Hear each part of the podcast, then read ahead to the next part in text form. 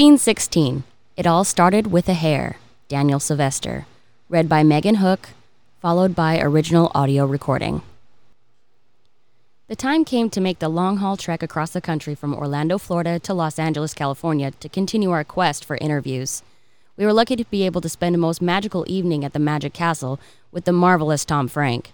Tom happens to be a great friend of the talented Acme character Daniel Sylvester, aka Sylvester the Jester.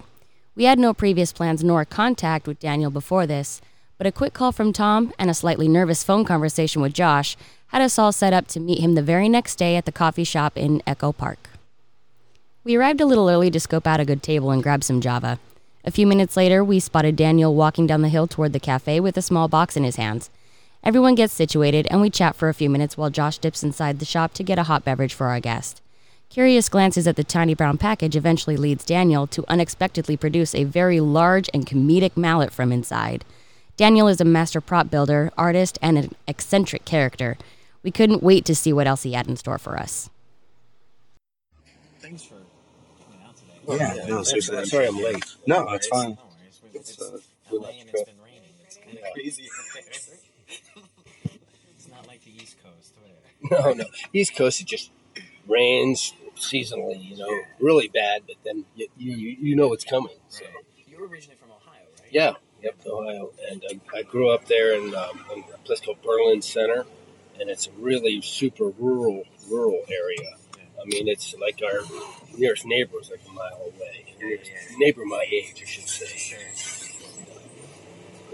And it was it was you know i was so like I, I wasn't ever really bored you know because i like nature and i'd go into the woods and walk around and do stuff like that.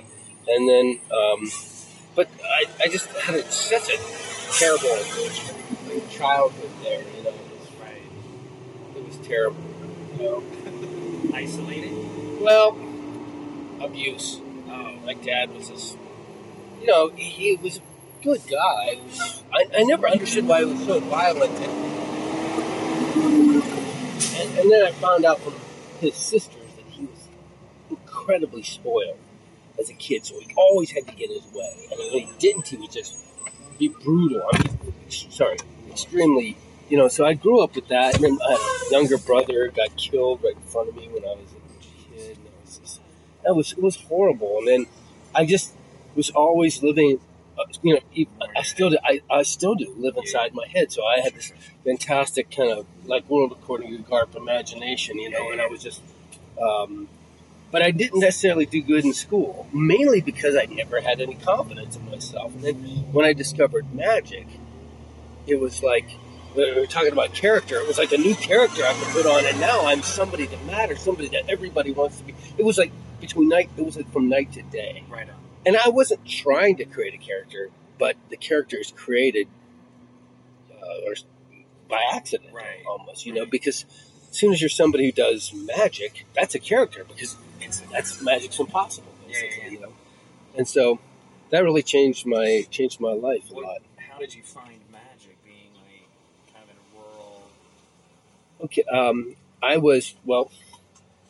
Um, like I said, I was kind of a depressed kid. I was really late, late bloomer too. I, I don't know why that was. Uh, I guess it's like the uh, they say in gorilla populations that, uh, and and baboons even more so, that uh, the young males will delay puberty because they have to fight Right. the big male to, to you know when they get so big.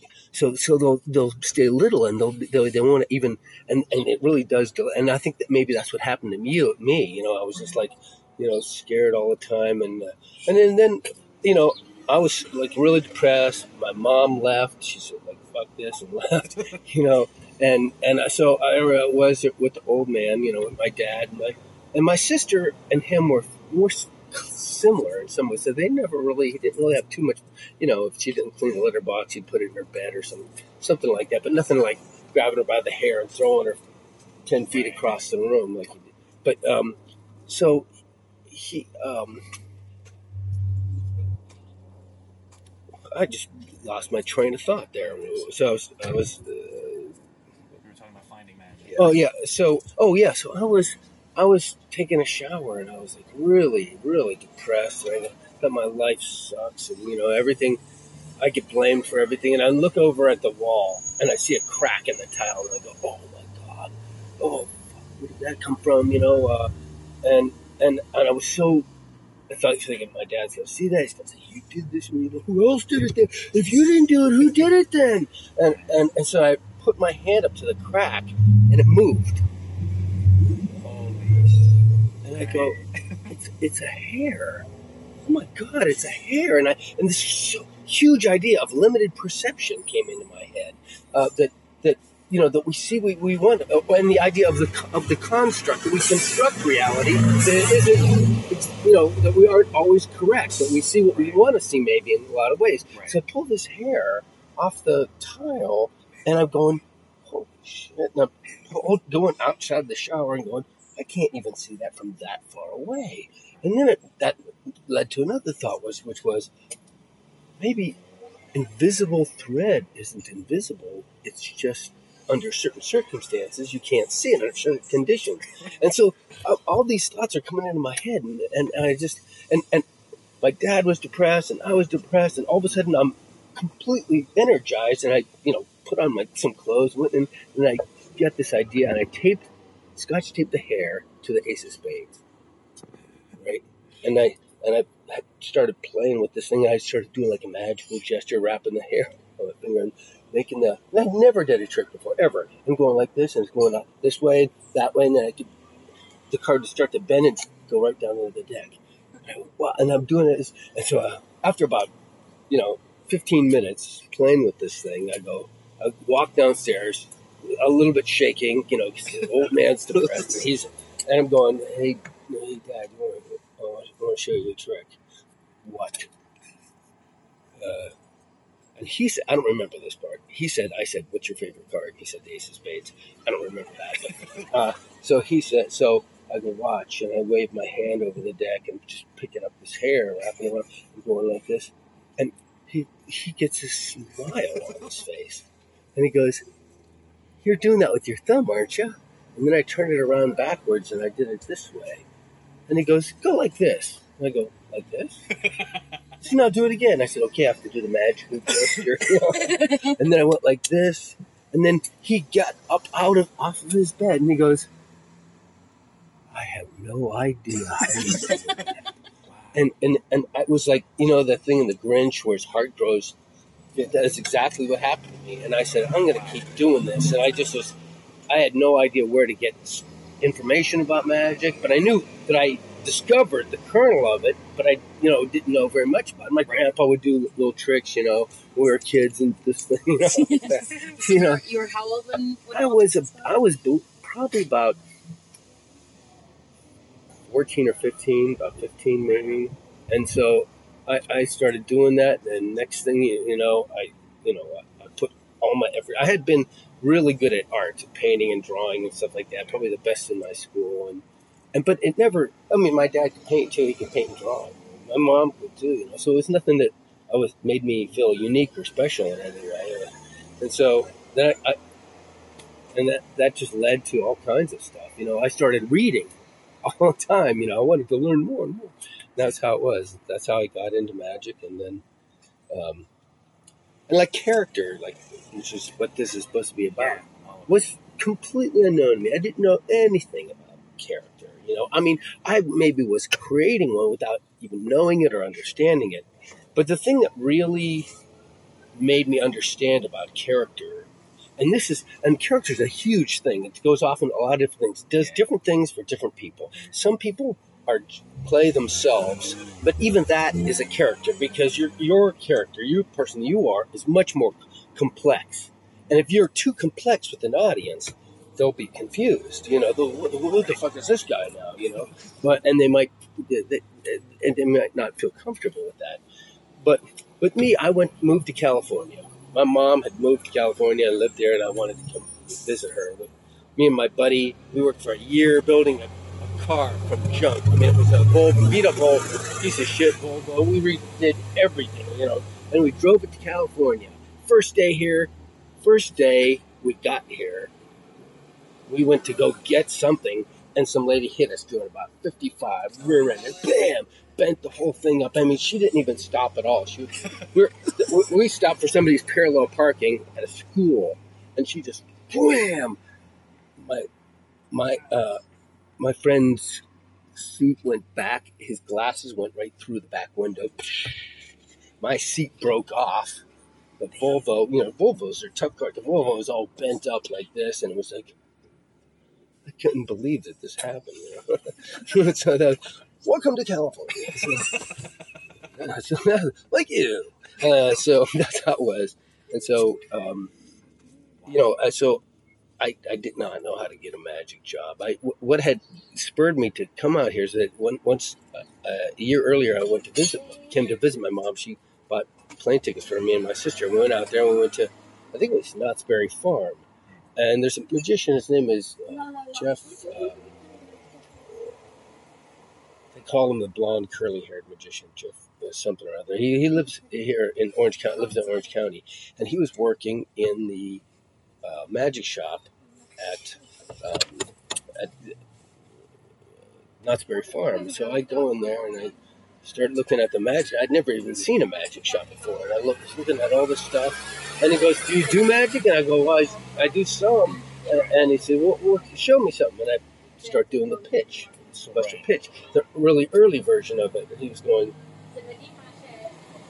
I, like my dad, I have no idea how you're doing that. And he goes, you know, if, if you go into a contest, I guarantee you will win with, the, with doing this, just this routine. I had no idea what, what kind of contest or how to do any of that. So I just said, oh, okay, that's cool. So it made me feel I'm not bad, maybe. So so then I continued, you know, getting into magic, and and he and and I wasn't living there then, but then when I came out to live, I ran into this guy again through another guy who had kind of an entrepreneur, crazy guy who had a clowning around company called Clowning Around, and then he had mimes, magicians, Santa Claus, every kind of crap that there was, you know. And so I wanted to go there and be, I'm, I'm a magician, you know, and now this guy wasn't my friend anymore. Not not this guy Mike, but this guy Jeff, because he was the main magician, and he didn't want a competition because he was like all the magic kids. And so uh, he convinced the owner that he isn't very good. So they, he said, well, and the owner said, well, I could make you a clown. You could be a clown. I don't want to fucking be a clown. Clowns so lame.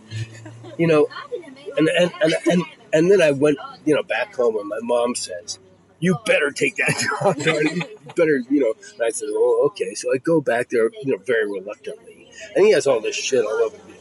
So I put this crazy wig on, and I put this makeup on my face, and I couldn't see me at all. And I felt absolutely invulnerable to anything. And I created this insane cartoon character. It wasn't a cartoon; it was a clown, really, which kind of what a car- clown is.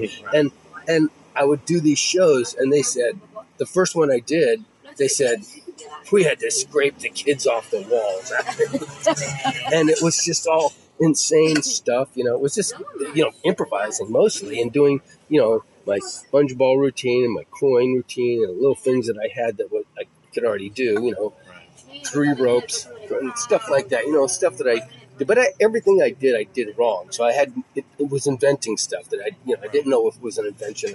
But anyway, so so that was my first discovery of a character, creating a character, and it was kind of accidental in some ways. And what the character does is it does two things.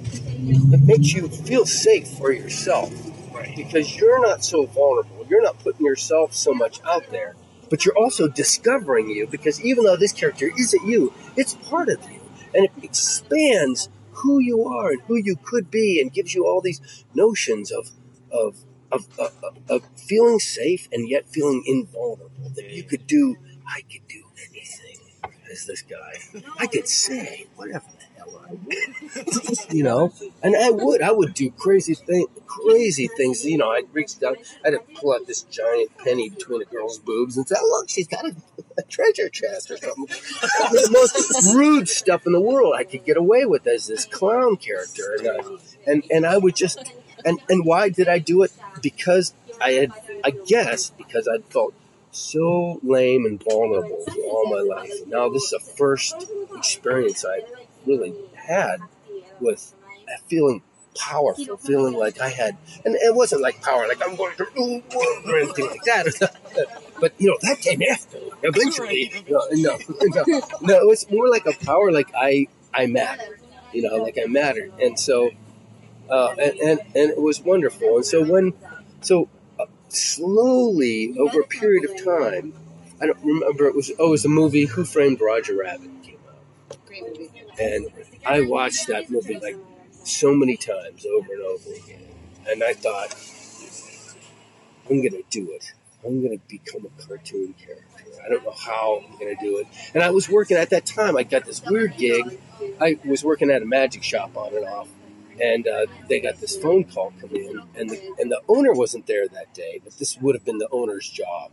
Uh, this gig that I got would have been maybe, but um, but this other guy answered the phone. The guy had been working there for some years. It says, and he said, "What do you want? You want a, a guy to work in a dentist office? Are you serious?" And he said, yeah, "Yes, we have a we have." They told him we have a movie theater inside this dental place. It's so big, you know, and we have lots of kids, lots of adults, and they're just walking around, you know, and we're we're um, rebuilding it or putting it from one side to the other side. So there's now we don't have that. We need something to entertain kids. And they go, "Well, I got the perfect guy for you." And this guy said, and I'm wondering what the hell is he talking about?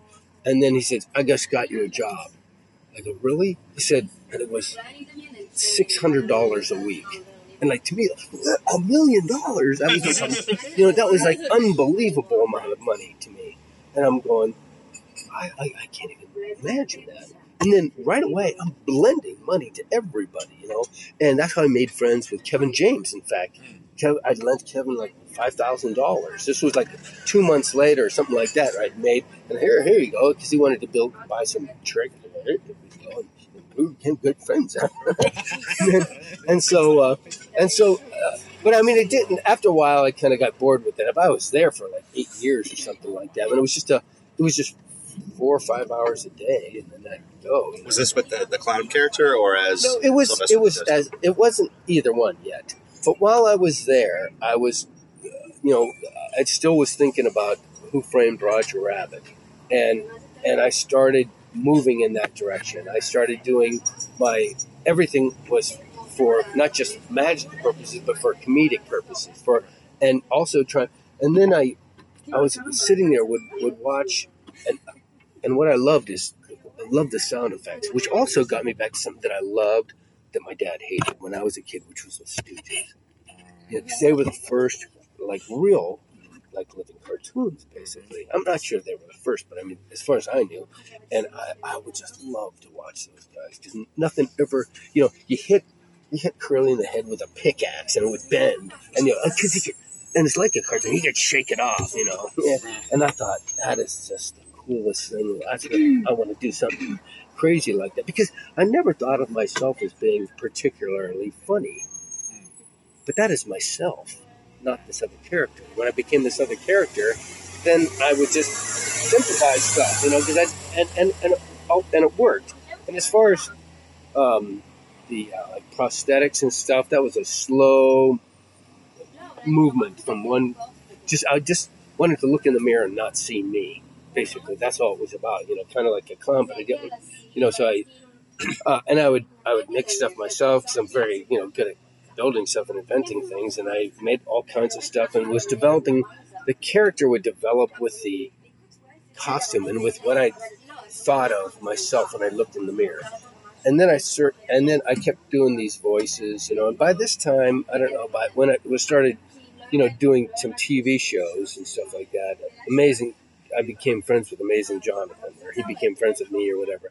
So that was kind of a huge thing in my life. To somebody who's a, already a superstar, was making millions of dollars doing magic and doing comedy, and he just came to the castle and went.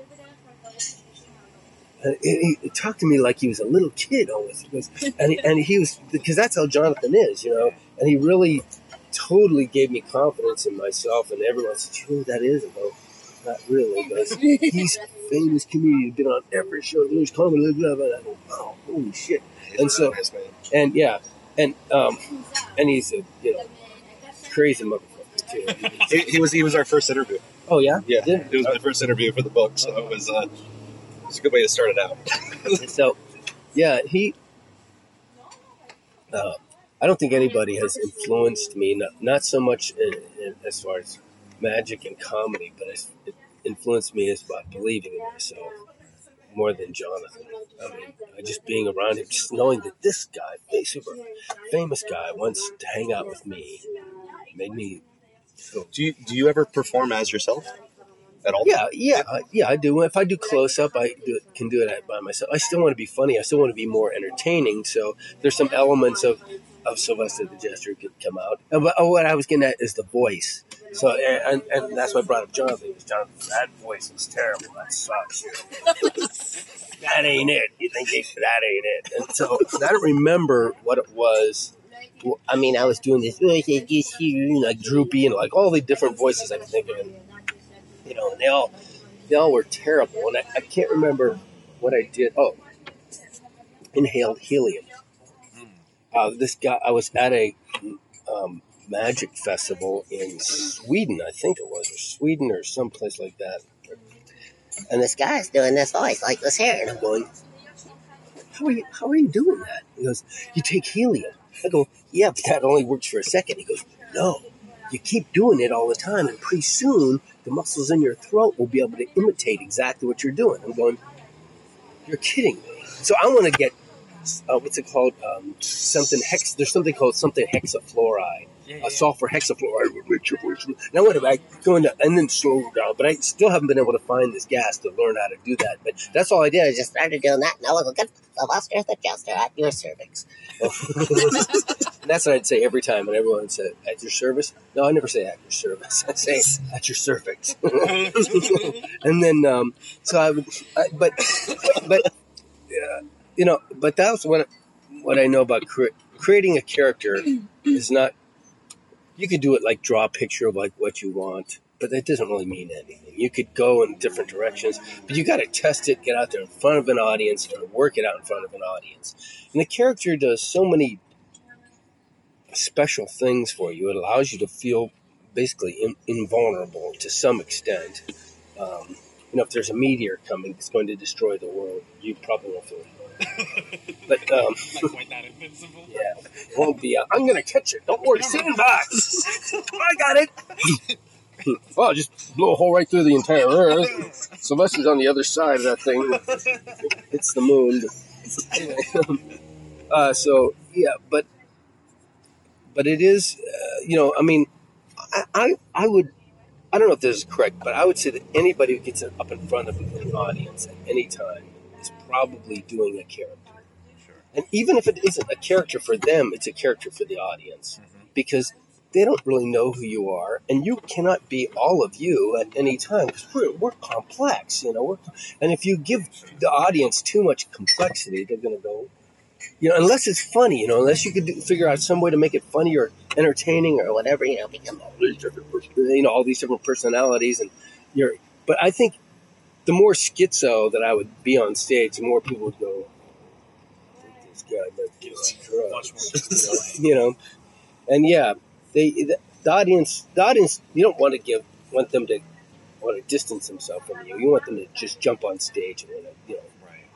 uh, love you so uh, and, and and it was all because this guy really mike told me to put this clown shit on that i didn't really want to do and i i, I did it and then and I, I don't know how you know i mean i mean i did i won't say that i was instantaneously a success but I instantaneously felt the effect of oh, it's like going out Halloweening when you're a kid. You know, nobody, you know, if they knew who I was, they wouldn't give me any candy, man. you know, it's kind of like that, Right. Right. you know, and you're and and so that's that's my thoughts on on, on being a character, and of course, as far as creating uh, props and effects and stuff, everything that you do has to be something that that character would have. You know, you could go it, it. If you have a longer show, if you have like an hour long show or something like that, you can explore different avenues and different facets of the same character because it can become more complex. Um, but what I've found is that most of the time, I mean, I have an hour's worth of stuff, easily I have an hour's worth of stuff, but I've done it like once or twice in my entire career. Most because I, I just suck at getting gigs. I don't know how to do it. You know, I don't. So I just wait for them to call me, and they're always often somebody from some other country. You know, they're from, I've been to every country I could think of, and I've done it in English, and they don't seem to care. They just like the character and Larger than life. Yeah. I, I guess I, I- don't know what it is, but I mean, when I can do it, I can do it in Spanish, and I've done it in Portuguese, but um, was yeah, Brazil in Brazil, and and Portugal, I've done both. But I I can't say I. I'm not that good at language. I'm good at imitating it, but I can't remember everything perfectly. It was uh, due to the fact that I was there for like two or three months that I could learn a lot. You know, I I was in Spain for a long time, so I could learn Spanish. I know my act pretty damn well in Spanish, but not to do an hour. You know, just to do like a, like a 20 minute, 15 to 20 minute set. You know, I've done that many, many times. And that isn't what I wanted. You know, I wanted to do, be able to be like Jonathan, to be able to get up on stage and do an hour. But I wasn't really thinking about the fact that people want to, they want a more, I think, a more real person for an hour show. Sure. Maybe I don't know. I don't know. You know what? I, I, I don't know what's in people's minds. Or, you know, they always like me. Always like, I, I think it could be an hour show. I mean, Rudy Coby does like hour shows and TV specials, and he's kind of kind of an interesting character. I think. I, I think yeah. I'm, Sylvester the Jester would be perfect for an hour show. but Rudy's much more of a cool guy, not like, uh, you know, He's more of a real person. he's more of a real person Yeah. than my character is. I, I get my head blown off, and horrible shit happens to me, and, nothing, and it doesn't bother me.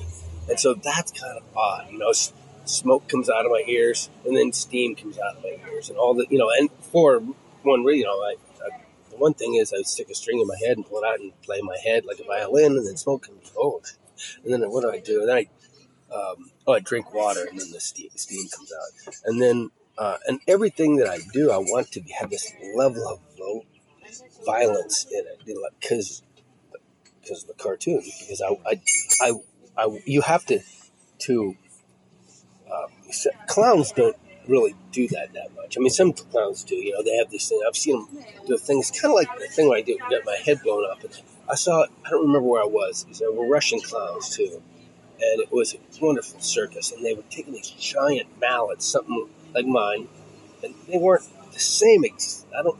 They didn't. They weren't appearing mallets, but they'd take a guy and they'd hit him right on the head, like bam, like this, and then their head would go down so, so they didn't have a head, you know. and that, oh gosh, that, that's hilarious, you know. And then and then, uh, then they hit this guy, and this guy's head would pop up. They hit this guy, this guy's head. It was it was just beautiful, beautiful cartoon like stuff like that. And of course, they can they could do it all because of the cost these you know complex costumes that they only used for this bit. And I'm sure it could have been the same two guys being clowns all through this show. They just kept changing into different versions of themselves. And it's funny because I, I never, you know, every time I'd seen a clown when I was a kid, it was so gay. I don't know. You know, I mean, I don't mean gay, but it was, that's a stupid thing to say. It was so, it was lame. Yeah, it was lame. And it was just like, this isn't terribly funny, you know. This is, and you go to see, like, I mean, I, I've seen, I can't remember what his name was, a really, really famous clown. Um, about, I went with my wife to a show, to a circus, and this guy, I won't say he was a fantastically magical, but he did he like went on top of this really high thing on his head, and he was balancing on his head, this thing's like sixty feet in the air. I can't remember what his name was, but he wasn't terribly, terribly funny. He was kind of beautiful in the stuff he did. I, there's a bit that he did. I've never stole any bits, but I wanted to steal this one in some version. And what it was, and I said, "Oh, that's that's what I need." Um, and I could not, to this day, quite figure out an easy way of making it happen.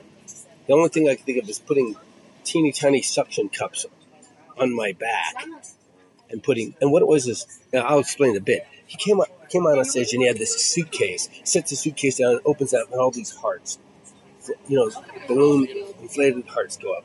And the problem with the bit is that that that latex has some fine holes in it, actually, you know, and eventually they won't float anymore. So how long does he have to? He's probably loading those. He's got a bunch of people just loading those right in. And what I wanted to do is I did. I think I see my dream girl to have two hearts go up, which I think, which would would make it make the ignorant bit, which is oh no, it's two bald guys or whatever I do, uh, you know, all those bits funnier because of the contrast. So I wanted to have this contrast with the hearts oh going going. I see my dream, you know, my eyes bug out, and then the, and the hearts float up, and then I do the binoculars and, uh, and all this other crap, and then. But no matter what I did, I could not get the balloons to stay to after 15 minutes. You know, you're waiting backstage, you know, and then the idea was I was going to have basically, you know, those those like little accordion things you push them, and, and they're I don't know what they're for. They're little toys a lot of times. So I was going to take one of those and squeeze it off and have little tiny like suction cups on my back, back that were holding the balloons in place, as because the pressure would uh, this thing would expand, and then I would just go hit this squeeze ball, and then they'd pop off. That's what I wanted. I still can't think of an easy way to make it work. You know? So, and, and well, t- this is character too, because all the things talk uh, that I'm talking about are about how the audience relates to you. Who are you? You know, you don't never. There, there's different ways to do do things where the audience, I know this SOP, I love this guy, I love this, you know, this is, and the other where where you can never fully know the character, and that's cool too, you know. And there's so many different things to do but you have to have one. You know, if the, if you you have to have a character for the audience to kind of feel safe, say, okay, we're with an insane guy, but he's we know him, okay, and and they have to to to like you too. You know? So I'm curious, like when you first started, uh, you were saying how it was sort of co-evolving. The character was co-evolving with the props that you were creating. Right. This co-evolution. Do you find now that it's more character-driven now that you've got like who you kind of know that you are? Uh, no, I, I wouldn't say that it was more character driven anymore. And and the reason, well, it is and it isn't. I, I don't know from the audience's viewpoint. All I know is that primarily that I do shows where they don't speak English. So I don't know that unless they come up to me and tell me. I can't say for sure. You know, if they love the show or hate the show or whatever it is, what the reason is, unless they come up and say, oh, I love. And like I was just in Brazil and I did a horrible, horrible show there. This was earlier this earlier last year, 2015, and it was it was a horrible show because it was a horrible place to perform. Not Brazil, but the place where we were, and I was so sick, and I had like I don't know, uh, I thought I was going to die two, a year ago. I had like asthma or some kind of stuff in my lungs that just would not go away, and I couldn't breathe. And I get on stage and I couldn't jump around like that. When I, and then then after that, even worse, I was in Malaysia. That was just recently, and I was like, I sound like a, and I'd have to duck behind my props for air to pretend like I was looking for something just to get a breath of air. And I was working with Rudy then, hmm. and and and, and it was like, geez, oh man, we got to you got to get this fixed. And I went to a, I went to some lady in, in Malaysia, and they almost killed me, but they they they gave me a bunch of steroid stuff and, and it went away. I was the next two days later, I was sprinting down the hallway and all this stuff. But when I was in, in Brazil, I didn't know how to you know what it was that was giving me this, and and and I did a, a good show, and I did a, a lean that nobody's ever seen before. This is an invented one, and my wife goes, "Why are you inventing a lean? Every this, uh, you know, that's not that's dumb." And I go, "Watch." And basically, I just walked up on a blank floor with nothing on it, and went, "Oh," and leaned all the way out like this, and then zipped right back, and the audience just went well, as soon as I went, because they went, what? Because basically, what the back foot is pointed Right. this, and the front foot is just like this, and so I'm I'm like this, and he's leaned way out like this. So, like I said, it's a method that I That's cool. came up with a thousand years ago, but could never figure it out. And then I said, oh, God damn it, I'm going to do it. And I was at it for for two days in my garage, and suddenly I realized one part of the idea was was stupid, and it was way easier to solve than I thought. and and, it's- and it, the audience just went, "Whoa!" And then was zing, zip, right, right back, and just walked away from it. And they could see nothing on the stage except for a piece of tape. and, and so that and, and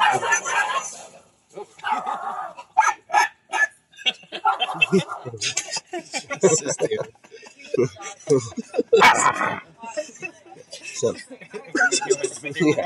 yeah. I, I have a question. When, how long did it take you to find your, as far as your costume, like putting together the actual uh, Yeah, first- visual? Oh, first thing was, um, I have to say, I, I got some inspiration from, uh, I- and I didn't even bring it from uh, the mask after that. Not not so much in my effects because I was already on board, but just seeing the things how uh, Jim, Car- the different things that Jim Carrey would do, uh, you know, with. Um, and also the costuming was a, was a lot. And I said I didn't really like the head, and the whole big thing like that, but the, the suits that he had, they were it's funny because this guy's wearing this beautiful suit and he's just completely goofy, and that's that's what I wanted to go. And he's kind of tall and thin, so I said I, I don't know if that would work work for me, but I just knew that I wanted to be an exclamation point. And and really, Rudy, and I didn't even think of this, is kind of that way too. This hair and this exclamation point on stage, and, let me- and so. Uh, but I liked wearing a hat because I invented this thing I could shove my arm way down inside. That, that was really bizarre, and I and I thought, and I just drew this character. So you know, and I said, I don't know if this will work, but I, that's that's when I said, okay, I'm with this. You know, and then and then I had the big this big bow tie, oversized bow tie, and ev- almost everything I did had a mechanical reason for doing it too, um, besides being uh, uh, an aesthetic. It was it was it was for for purposes of this effect or that effect. This has to be this way. It has to, and there's still always, of course, going to be limitations too. You know, if you do this, you can't do that. Or you, you know, so. Um, Am I answering your question? Yeah, What- yeah, yeah, yeah. Remind me what your question was. the costume. Oh, costume. Yes. Yeah. Well, the, it's- I started off being purple, all purple stuff, you know, because I just li- liked. I, I don't know why. As soon as I started performing, I liked the color purple. I didn't really before that very much, and then I, um, I met this. I, I just also meeting people. I met this girl, uh, pretty ger- German girl who worked in Lakewood, California, at some place called Lakewood Millinery and she could make anything. And she made this first costume that, that I made that looked like Willy Wonka, because I always I always loved that that character, the way he dressed, the way it looked. You know, he's outside of time. You know, and so I, my first costume was Willy Wonka, and the hat even made a hat, but mine was was shorter. She had this pilter top derby, is what it was called. It was oh, flat top derby, and I go, that's kind of cool. And then after that, I made this. Tom Frank was into splatter painting. You know, so he'd splatter paint this jacket. And there's complete Jackson Pollock on it.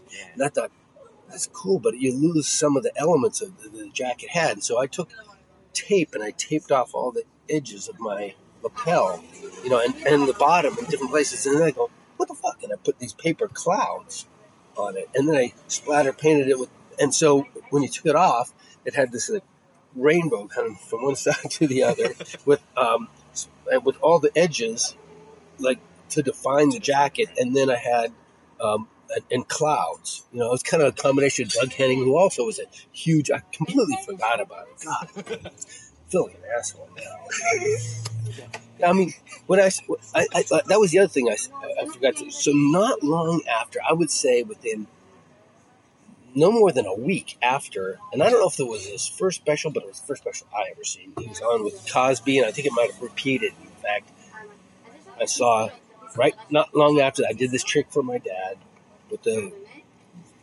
hair. Doug Henning came on TV. I can't believe I forgot this. It's so important. And I said, I want to do that. There's a that this guy's kind of weird looking. Everybody loves him. Everybody, you know, and he it, he made me cry because just the stuff that he talked like a philosopher and talk, and, you know, and, and just put things in my head that I'd never had.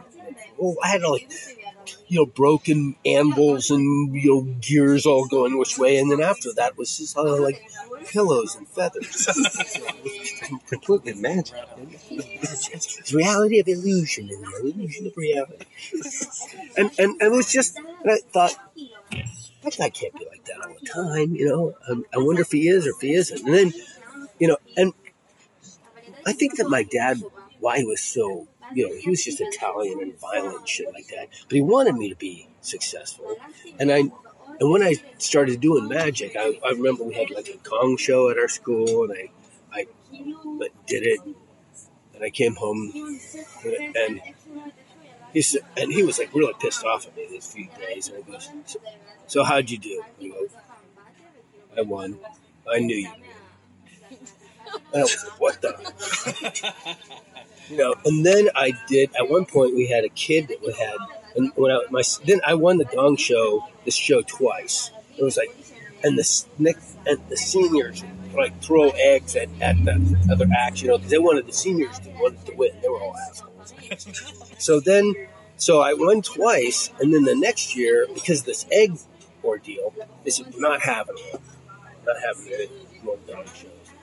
And I said, that sucks because I've created a bunch of tricks for the new one, you know, a whole bunch of stuff. That and I asked the principal, or it was a guy who did our yearbook. Uh, that's because that's where the money came from. That that was to raise money for that Right. and stuff. And then we had a kid in our locally. Uh, his name was Ronnie Hanson. He had leukemia, and I said, "How about if I do a show and we together raise funds for for this kid?" And they said, "That's a great idea.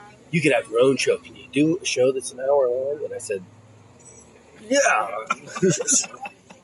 and so I I did this. I did this show, and it went it went really really nice. It went really good, and uh, and so that kind of set me. Said I, I, could, I could be a magician. And my dad came, and my stepmom came, and all these people came to the show, and it was what really. And for me, once that happened, I said, I am a magician. Right. And then, and then of course, uh, you know, you go to LA, and then you're not a magician anymore. So everybody's, you know, it's a completely different planet. And then I went through this whole clown thing again. So I came from thinking I was hot, you know, good at this. But the other thing is, I was doing mostly stage illusions, uh, some small stuff, but mostly stage illusions, and I couldn't. They, they wouldn't fit in the Volvo because we had packed everything in there. We fit, we fit a little bit of stuff, but not everything. And so, um, so I left a lot of stuff behind. I went there basically doing close up.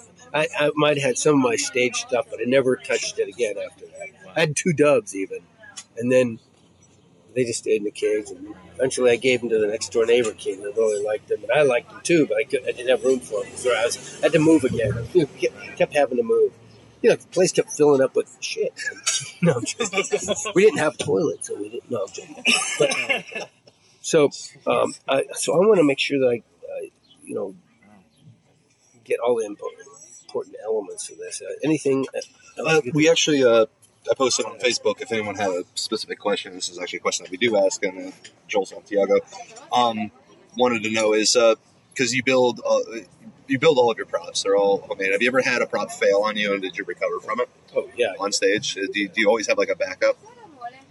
No, no, I don't. If you have a backup, then you're more likely to get um, lazy. I think sometimes. So you, I, I believe firmly in punishing myself. And last time I was in Spain, for example, did two shows there. Both shows, no exploding head. Just go off, and I didn't know why. And um, and even if if I had a backup, what would backup be? A whole nother prop sit together right. You know, I, I, I don't know. But I mean, that was the only thing that went, How do you recover from that if it just doesn't blow up? You're just like, oh, okay. well, well don't worry. I'll, I'll, I'll if, if anybody out there has a gun, I'll, I'd like to blow my head off. no, no. Well, thank you. You know, so I, I, you, you don't recover from them. They just wondered what happened, what went wrong, and, and, and that's it. And, and that, I think it happened only once before that it didn't go off. And so that's why it was troubling to me and confusing why it didn't. I thought that, and what it was in the end was almost impossible to, to, um, to figure out, which was because basically I'm getting arthritis in my hand. Okay? And um, so it comes and goes. And it was like, it was bugging me then. And the whole mechanism is really, it's basically it's a cannon right? And it's got um, it's kind of dished out like the bottom of one of these. You know, it's got dished out at the bottom of the cannon, and it's got two little tits on the bottom that are made out of. You know, did you ever see a set screw? Yeah. You know, there are these little things you put in with a, an Allen wrench, right? Took a, two of those, and we I drilled them out all the way through, right? And so then they would screw up into the bottom. And then two caps, like toy plastic caps, you know, the Yeah. go right on the end of, end of those, and they fit tight on those. And so then I put a, a, just a little bit of gunpowder inside and some flash cotton, and it falls to the bottom, and it's sorry, hit it a few times, get it to settle at the bottom, and then there's a big hinge with it, and you have to pull this back, and a handle here that is hidden in my hand, so it looks like I'm just holding it daintily like this, but I'm really holding this metal, and then your hands do not want to let go of this because you're literally holding it with just three fingers the minute your hands let, your hand lets go. But I did, and it went click, click, and I tried it again, and, and both shows did the same thing. And what I didn't figure out is um, that I had this that the thing that that is hitting is not a spring; it's a um, it's you know that stuff that junkies use in the movies. It's the, the, what is that stuff called? It's tubing? latex tubing. Yeah. It's latex tubing, or they use it on slingshots too. Okay, it was really, really strong and tight, but it wasn't pulled as far as I normally pull it. It was just that it was strong, so it felt like, Jesus, man, this is really strong. But I would sit there and go click, click, and it wasn't. And I don't know why. Maybe the thickness of it, because it was brand new, was adding more resistance as it would. I, I'm not sure what it was, but I took it home and I cut off this much on each side, put it back together, and then it went bam every time, bam. But the first time I was going, this is what this is going to work, great, you know. And I don't know what the heck kind of idiot I was and I didn't test it. And I think what it was was that I it, is that the one that I had on there broke that day, and I put this other one on thinking this is fine. Because after a while it dry rots, and I have to inspect all this stuff. But anyway, that's that's the only time this that's ever happened. Have you ever had uh, something go wrong, but in a way that you were like, I want to recreate that because it was actually, you know what I mean? Like Yeah. it was almost better. Um, let's what? Um, hmm, I'm sure I have, but I don't. Where you're just like, this is, I need to put that in the show every single time, or figure out a way how that's going to happen, like recreate Yeah. the happy accident, basically.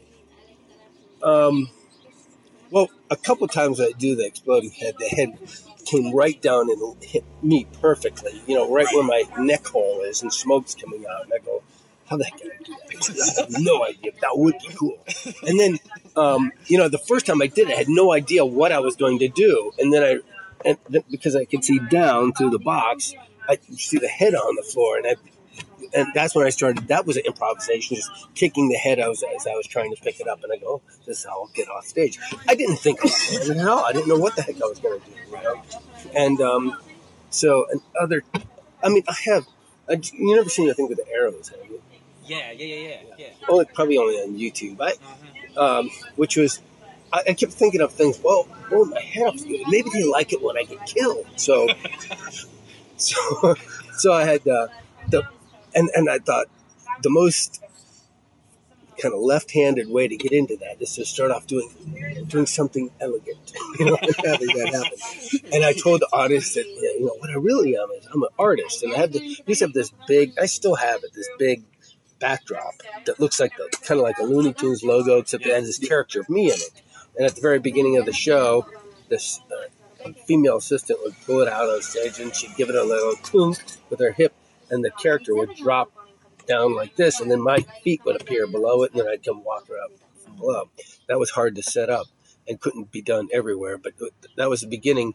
And then the whole backdrop would flip end over end, and on the other side was like a Jackson Pollock splatter painting with a eas- not an easel, a artist palette with brushes coming out of it and says Sylvester's Art Gallery on the other side. And so I would do this thing with, um, you know, uh, uh, with different artistic things. Uh, I can't remember. The first one was, uh, you know, what I really, you know, I said, what I really is, is I'm, a, I'm, a, I'm an artist, you know, and I'd like to show you some of my artwork right now. And I, I run off stage and I'd come back and I had this one, um, you know, I, I can't even remember the pattern for it, but the first one was, was um, kind of like a, a Jackson Pollock sort of thing. No, the background looked like Jackson Pollock. This was a, oh, this was, no, it looked like Van Gogh had painted a target Okay. what it looked like. So, so right. So this is uh, uh, this is this. Uh, would, oh yeah, I'd say this this really expresses my feelings of vulnerability and victimization. Hope you like it. I told it up, and it's a target right against my chest. So so what do you think? You know, and the audience laughs and go, oh well, maybe one of you artists out there could give me a few pointers then. And hear shoo shoo shoo shoo, and I get shot with four arrows, and I, and I let go of it, and I go. Everyone's a critic with the arrows. And then I'd say, okay, well, I get it that you didn't like that one, but this one is even better. You know, this one, um, you know, there's all kinds of different art. You know, there's abstract expressionism, uh, and, and I had this one thing that was really fun. I can't even remember what it is. Uh, uh, Marxism, sexism, but this is the ism that really speaks for itself. And I told it up, and it was just just this big painting of a mouth, and, and it started talking. Said ventriloquism. I said, "Oh, hey, how you doing, ventriloquism? I'm doing fine." You know, they wouldn't see because I would do is I'd look down to look at it, and they couldn't see my mouth moving. I'm doing fine. I'm really so. What do you think of the show so far? Yeah, I think it sucks. and then, uh, and so he would just like insult me everything I'd say, and then I'd say. Um, and so, and everything I did with this character, with this big mouth, was kind of improvised. And so I'd say, um, some of the jokes were really, really dirty. You know, it's just I don't. I said I, I can't.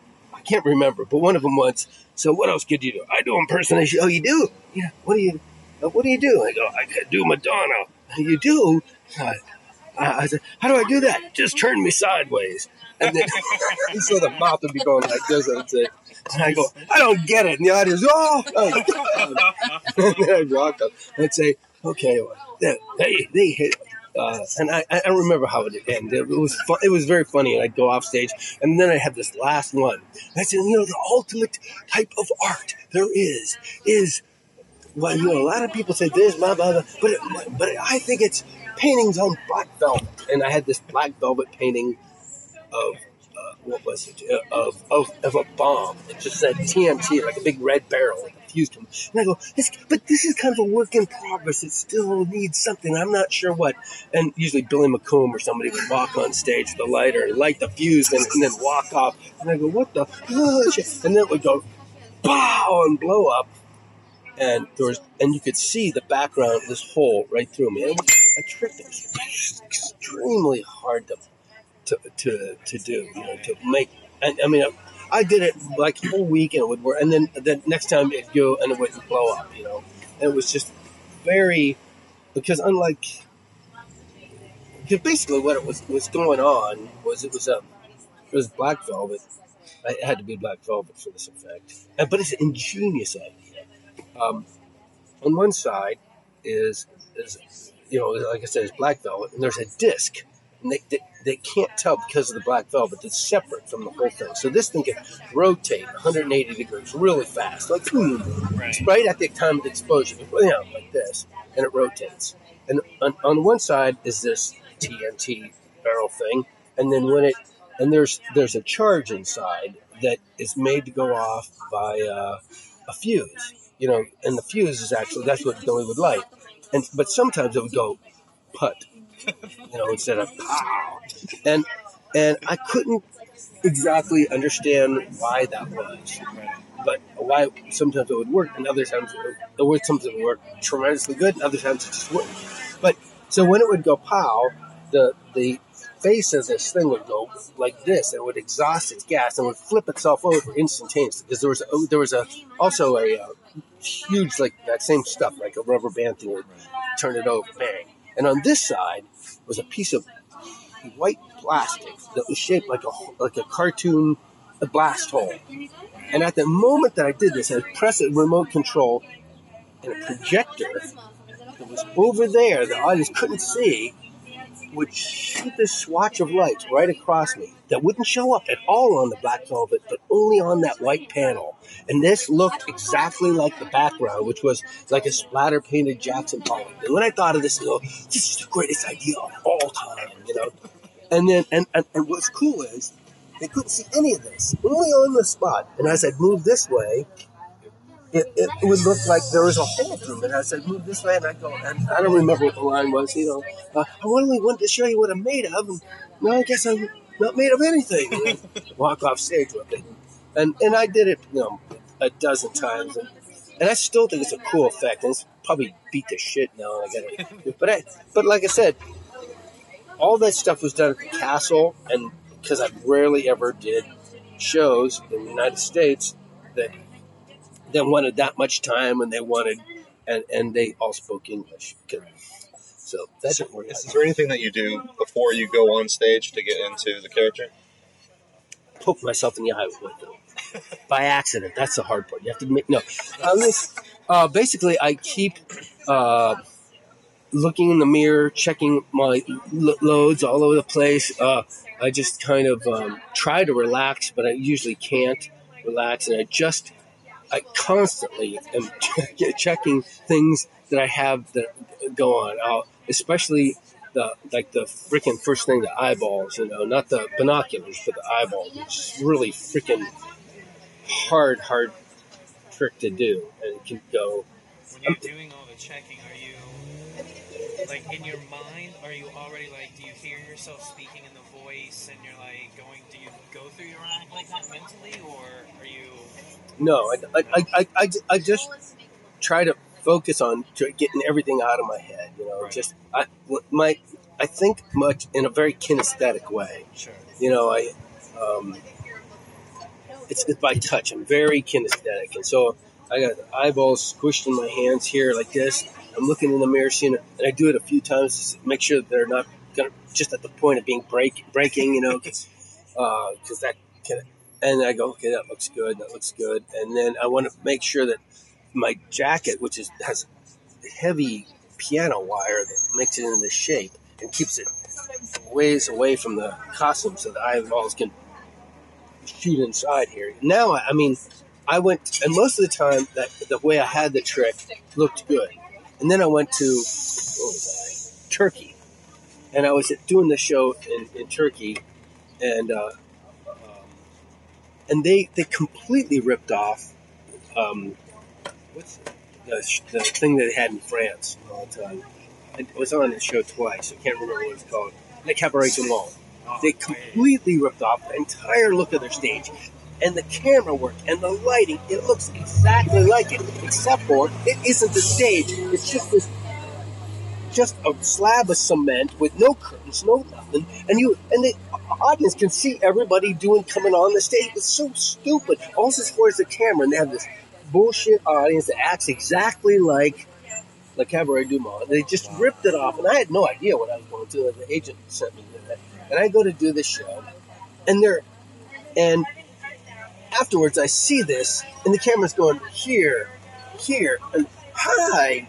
Eyeballs, I can see you right there, and hi, eyeballs, I can see you. And they're just because the cameras are these super sharp angles, you know. I had no idea this, and I go, I gotta change that. That looks like shit. So now I have these uh, leather things on my arms, and some of it are, are you know those, those sh- that shit that they sell you. It's really cheap shit. Like you injured your arm, it's like Oh, this yeah, elastic, yeah, stuff, yeah. and it's got like that, so it won't move. But this thing's like right on my arm here and here, and the reels are here. So so they're they're backwards. So it basically shoots them right inside my sleeves on from the inside, which is way better, but a pain in the ass.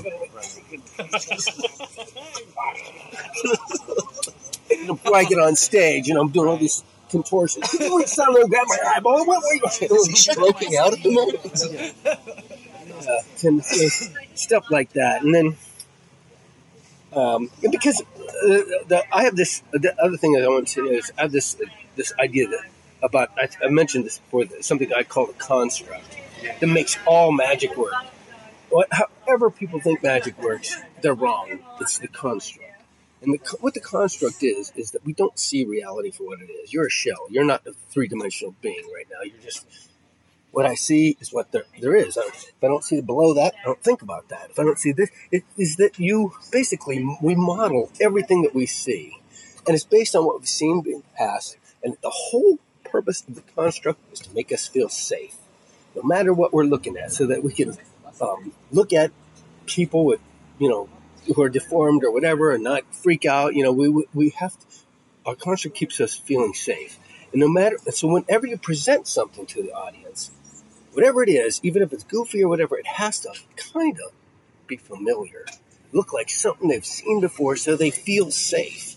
The only thing that in the audience that might not make them not make them feel safe is my character itself because it's, it's, it's out there nutty. So I want all my props to look like something kind of ordinary. Like they, they should know what it is the second that they see it. And then when they, they see the character, they go, I know this motherfucker. I know, I know this guy. And they don't. They just think they do because of the either a little bit of the presentation and a little bit of the the, the, the, the way that it's built or the way that they present themselves or whatever. But but the construct I find is like like like this trick here. I'm taking the ring, I pull it off, I throw it back on, and the whole reason it works is because of the construct. You know, because what I'm actually what. Great. oh, okay, well, uh, so I I'm like this, right? I go over here and grab my finger. So you're saying yourself, he grabbed my finger, right? Now, if I take it off, you're not going to think, well, maybe he switched fingers at that moment, just as you're not going to think that. You're going to think what you've seen in the past is always in the present. And so I'm creating a construct that is good. A good construct looks exactly like a normal reality thing. And then the miracle, oh shit, you know. But that's how every goddamn magic trick works. And it was something I discovered on my own, and I started calling it that. And I don't know why started because. Um, I don't know. It's just like, and and I, and I, that has allowed me to to always, you know, create stuff that works almost every. Not as far works uh, as far as mechanically works every time, but as far as the effect, it works every time. You understand this like, principle of the construct, and the character creates a construct too, because because if your character is too weird, people who have great personalities, they can make almost anything work for them. People who are just completely comfortable they can make a lot of things work for them. But not everybody can do that. Most people can't do that. So you, you need to put something in front of them that they say, I know what this is. I know what this is. I know what that is. I know what this is. So they don't feel stupid. And they don't feel like they're in a, a room of horrors, you know, where the opposite, you know, the opposite things to happen. And I, and for me, it's, I think that creating constructs, and, and in some ways they're a little bit cliche, you know, they look like something they've seen before, so they feel safe. That's the whole job of the construct to make them feel safe. Not you, not, the performer, but the audience feel safe. I know what that is. And they almost, and when it's really good, they anticipate what you're going to do before you do it. And then they're really cool. So, so that's a, uh, don't remember what it was that drove, brought me to that conclusion. It was something I was trying to figure out. And I realized this idea. And so, oh, uh, somebody kept using this word construct, construct, and I go, what hell does that mean? And so, and then I, I discovered it while doing magic. I go, oh, this is a construct because this is, you know, and it's and it's it's a thing that you construct in your mind. It's just like what how, that's how prejudice works too. You know, somebody sees something and they don't feel comfortable with it. They don't have a construct for a black person. They've never met, met one before, or somebody who's got no arms, you know, that freaks them out and they want to look at it all the time. They don't want, they want to turn away it's because they're afraid. But when something is completely familiar, that guy is really a psychopath and you didn't know it, you know, because he looks completely normal. And that's why all psychopaths and pedophiles want to look completely normal, like the guy next door, you know, so you feel safe around them. So you feel a little safe. I feel a little too safe. Mr. Sylvester was a very decent human being. I never knew. We didn't see it coming.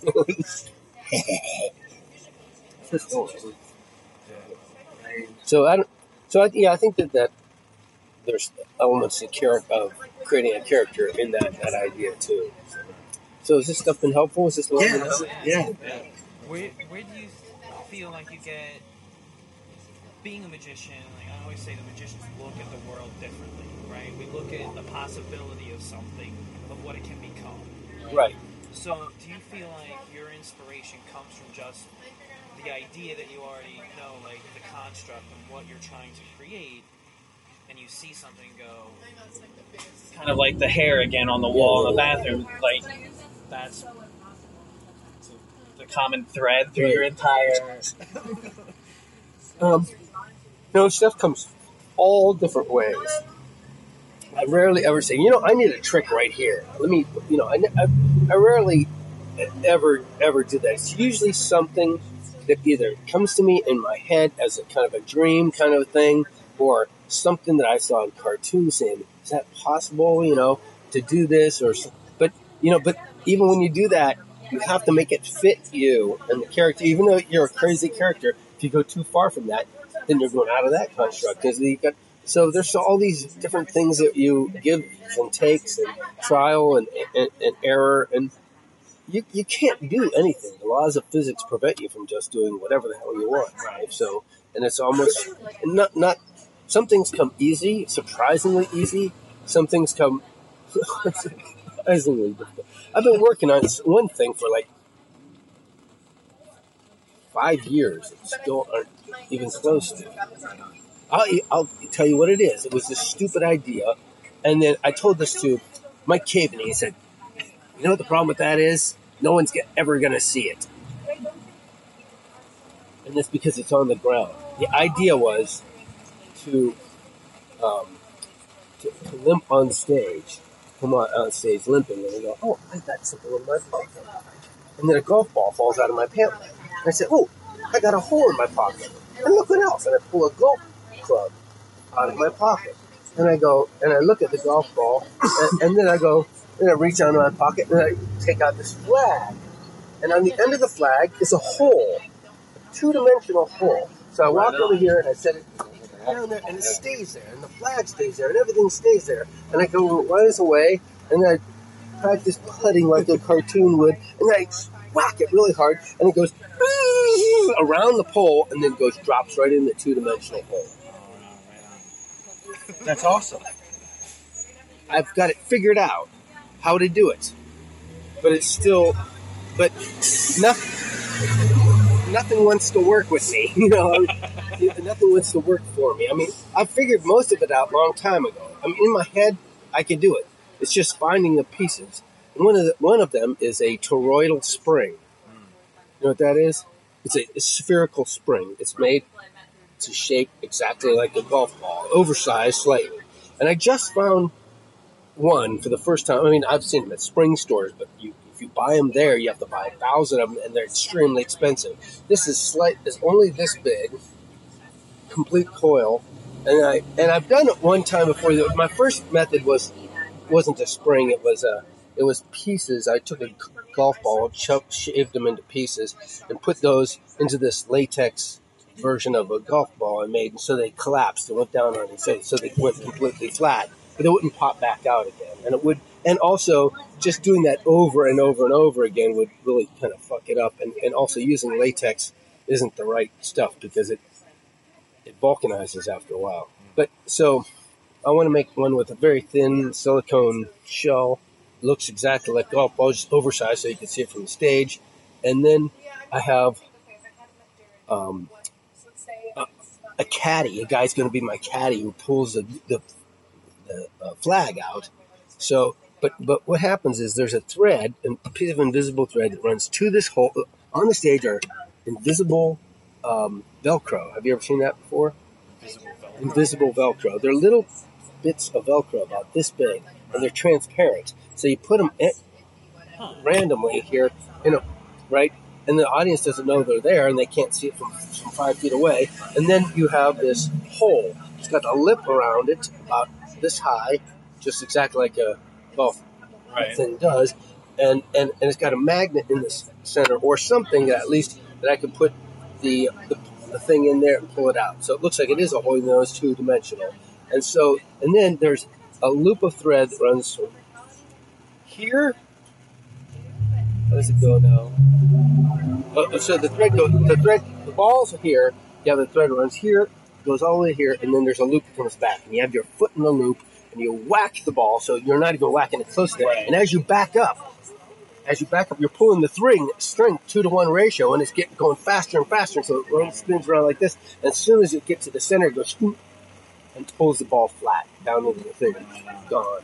then you can pick it up and you go, okay, put the, put the hole in your pocket, put every and the flag and everything go go back in my pocket. That was the idea. And, and Acme hole. the Acme, yeah, because portable hole is the coolest idea that there is. and that would be cool. I've seen somebody do a portable hole thing, but it was kind of lame. It's just I've only seen like one other person do a portable whole thing. who was that? The old old guy? Like 20 years ago at Magi Fest, this kid would, uh, he was using it as a ditch box. Basically, it was this. It was a box that was on stage, and at the end, throwing everything into it, uh, he pulled it off, and it was just a piece of black felt, basically, and that was solid. You know, and it was like, what the, you know, in a little thin, tiny box. It was really awesome. That's the only time I've ever seen one. Well, I I wanted I had like a my hat is kind of like a portable hole. So I take uh, what did I take out of my hat? I take the ten foot pole out of my hat, and I've taken all kinds of shit out of my hat. Um, I don't know what the biggest thing I ever took. A small child. Small child. I had a little help there. Though. Somebody had to say push, push. No, but uh, but no, um, but I, I just thought. uh, So I when I said this to Mike Caveney, he said, "Yeah, but nobody will ever see it because it's flat on a stage." And I realized, oh my god, that might be right. Nobody will be able to see that, right. and that's kind of like made me put the brakes on. And the only reason I thinking about it again is I found an egg beater that had one of these little springs right. inside it just recently. And I go, oh, maybe I'll try that idea just for you know, still some stupid place where I could do it and it would work. Right. Just in case. Just in case, yeah. But I, I know it won't be super easy because so far I cannot find uh, even a toy golf ball that is that size. They're either this big or they're just a little bit smaller. And know anybody who could, you know, the, no, to make either make a spring a little bit small. I couldn't find.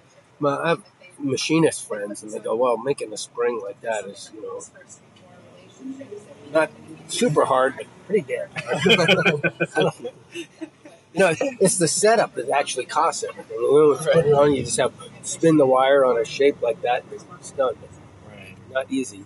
Right on. So, so I don't know. I, I really thought we were going to save the world somehow. in This, we, we might, we might, we might inspire some. That's what I was talking about. We have these conversations like writing this book to inspire some a kid, and we don't know that may invent something because he sees magic, gets into his imagination, and invents something that changes the world. So, so, so is this all being recorded on this? Oh no! I forgot to turn it off. you have to do it all over again. Start over. So, so you, it would be a written thing, and Yeah, so what we're doing is like, you know, a lot of people, I mean, I don't know how long we've been sitting here talking. Um, it's not really, uh, like an hour and 12 minutes. So what, we, what we'll do is we'll take the best parts that you said, and we'll take sections out and put them into the book. it's, in the end, it's going to be a minute long. Yeah, about five Yeah, minutes. there's only a minute worth of legit stuff. What's the rest? It just says, uh, pull the child out of a hat, right? and a lot of dirty jokes. And we're like, great. Um, dirty jokes? And then uh, well, we're we're also going to release the audio because we're not going to put everything in the book, otherwise the book's going to be Yeah, you know, gigantic. So we'll release the audio also. We go, listen, we put the best stuff in the book, but there's a couple stories that are in the audio. We suggest you listen to the audio because you're really going to get a little more to it. So So gonna how, how, does, the- how does the audio? How, how do you get audio from a book? uh, wait, they'll download it. yeah. Oh, so th- th- it'll be a thing for them to go to here. yeah, to be able to listen to it. Do that. That's that's nice. That's nice. Yeah, we actually uh, we, we someone pre-ordered some books today, and uh, we, we attached the Rudy Coby audio. We're like, you know, pre-order get the Rudy Coby, and a couple people did it today. No, I know. I just you know I never worked with Rudy before in my life until Malaysia, Right. and and, and when Rudy's got, us, he always seems like he knows what to say. I remember he did an interview, same exact thing I did, and I was just like sitting there, not sure what, because I don't remember even what their interview uh, was exactly. It might have been also on character. I don't know. It was just these Dutch people did it, and they were a part of the show, and uh, and Rudy was just he, blah blah blah, just went Yeah. on and on and on, and it went on for like a, uh, easily over an hour, and everything was uh, was, was really I, I it just hanging out with him. I never, I, I didn't used to like him even because he's such an asshole sometimes, you know. And um, but I loved his character on stage. I like, and and I, I won't say that I was inspired by him because I didn't even know him when I was doing Sylvester the Jester when I started creating it. But um, but and and I, I don't know. Maybe in some ways he's gotten humbled by things in the past. But when we were staying in the same dressing room in Malaysia, and uh, and we got along great. And I and ever since I took my wife to see a show that he did at I don't remember El Rey Theater or something like that. We went to it wasn't that one. It was a different one. Went to this theater and and and I said we should do a show together called Two Cartoons Kill Each Other. and and and. But you know, I don't know if that will ever happen. But it would be, it would be cool. Cool. I know. He's I- like the mad scientist, and somehow he grabs you out of a television. and- Yeah. I could be his his lackey, even, you know, and then he could be, and then I could, you know, I don't know. I, I want to create that. Um, I, I just thought it would be a cool idea. To, I said two guys are completely opposites, you know, in, in a lot of ways. Yeah, every, everybody's been really generous, especially you sitting down with us. Like it's been If people amazing. stand up. Is that it? Generally speaking, Yeah, generally. generally. No, everybody's been really nice, and I when it started out, I didn't think, you know, because I'm. I kind of look at some of the magicians. I'm like, ah, you know, they got better things to do. They're just going to say no. Yeah. You know, like they're not. Well, it's a slow time right It's a slow- We're not a But it's- yeah, it's blown my mind that the people have uh, have said yes. So it's, Well, you know, maybe um, somebody will say, "Oh, that's really helpful," you know. Yeah. Now I could steal his act. No, it's interesting. that's a that's a thing that irritates me more than anything else. Yeah. and and sometimes it happens by accident, you know. But I mean, I I know at least half a dozen people I've sent. Uh, it's gonna. I don't know who wants this, but I brought this for a gift for you. Uh, one of my making sparks units. holy moly, really? Dude, those things are awesome. Yeah. So How do you hold it? 'Cause I don't want to blow my hand. so you put a nine volt battery. Now I would I would try to go online and find a. ret- or I didn't bring one because this was. I just realized I had these in the car, and I said, "Oh, I should give you guys one." And you take a nine volt battery. If you could find a NiCad, they're they're hmm. black. Mm-hmm. Go online and try to find. This guy from Canada sells them, and NiCad batteries are in some ways really shitty, but in some ways fantastic because they have the they don't, they don't have a lot of voltage and they don't last very long, but they have the lowest internal resistance of any battery there is. So they, they're on par with a lithium battery, but they just don't have that much uh, current. But if you know the equation, if you have almost no resistance, you have the same, but you don't have as long. So when I put one of those batteries in here, and you know, you put the battery going this way, of course, with the Yeah. tips this way, and also if you're right-handed, you can switch it to go the other direction. So it's right-handed or left-handed, depending on how you hold it. And the rubber band just holds it in place so it can float in there. And so you just squeeze it like this, and the sparks will either shoot out this way or that way. But I, what reason I say get one of these batteries is because they're rechargeable. and You can use them over and over and over again. And I just didn't have it because I didn't even think of this That's until awesome. And this is just and this is just like a a Dremel disc, right? Uh, sort of. It's, it's actually not a Dremel disc. You, you can't get these. Uh, the only reason I got remember I told you about working at the dentist office. Right. They use these are are cut off cutting wheels for, uh, and they're really expensive. And so I, you know, So all, all you do is just squeeze the battery. yeah, you just touch squeeze the battery. Is the, is the switch, Oh wow! and then I've made another one. So it touches here. Gotcha. Yeah, right. So so this spring holds it away because this is it's not really what it was made for. But see, I just cut off the end. Yeah. It was over on this side, so I have that. Awesome. Thank you. Yeah, yeah. I had a, a friend who had one of those, Uh, he was an electrician, and that was one of the things he would do with like the new guy on the. that reads into a bar. I, Should do I made one one like this. It has it has this. Let me see how is, is it? It's going. It's going this way. So it shoots upwards, Hmm. and then it's uh, got a lot of this whittled away and has a top on it, so you can't accidentally touch it. It doesn't have the battery here. It's got a it's got fake battery, a nine volt battery here, like this. It's completely a shell, no top on it, but it has you know the little tits or whatever you Yeah. call it at the top. It has that, but it's just a piece of wire that looks it's soldered, looks exactly like those. So you hold this like you're holding a battery here. It's two tricks in one. I love this effect. then it has the coolest thing I ever invented, which was an accident for this trick called the Acme magnet pills, which I actually did, but it all dry rotted in my garage. And and and one of the effects is uh, this is so so great that I, I I'm afraid to tell somebody about it because it doesn't even have. But imagine if you had a hinge at the bottom of this cup, a piece of wire going down here, and it just held things below the table. Right. That's basically what it is. So you pick this up, and now this thing is behind here. And it went from here, a big object, and you will not see this like the pitch. It looks exactly like, and then there's just a wire. So, so I have something like this, but on the end is uh, one of my tongues.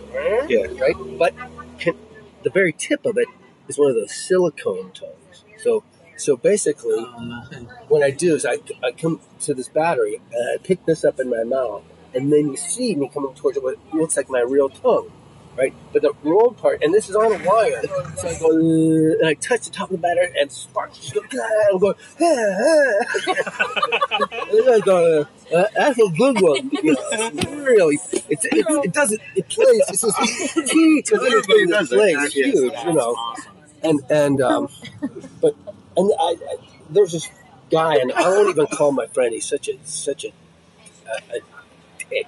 Um, I liked him when I first met him, his name is DJ Swamp. Ever hear of him?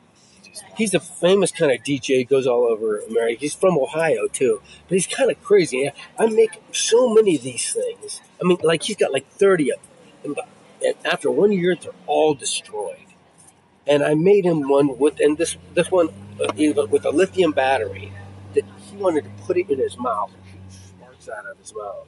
And I don't understand how this works. I have no clue as to how it, it happens.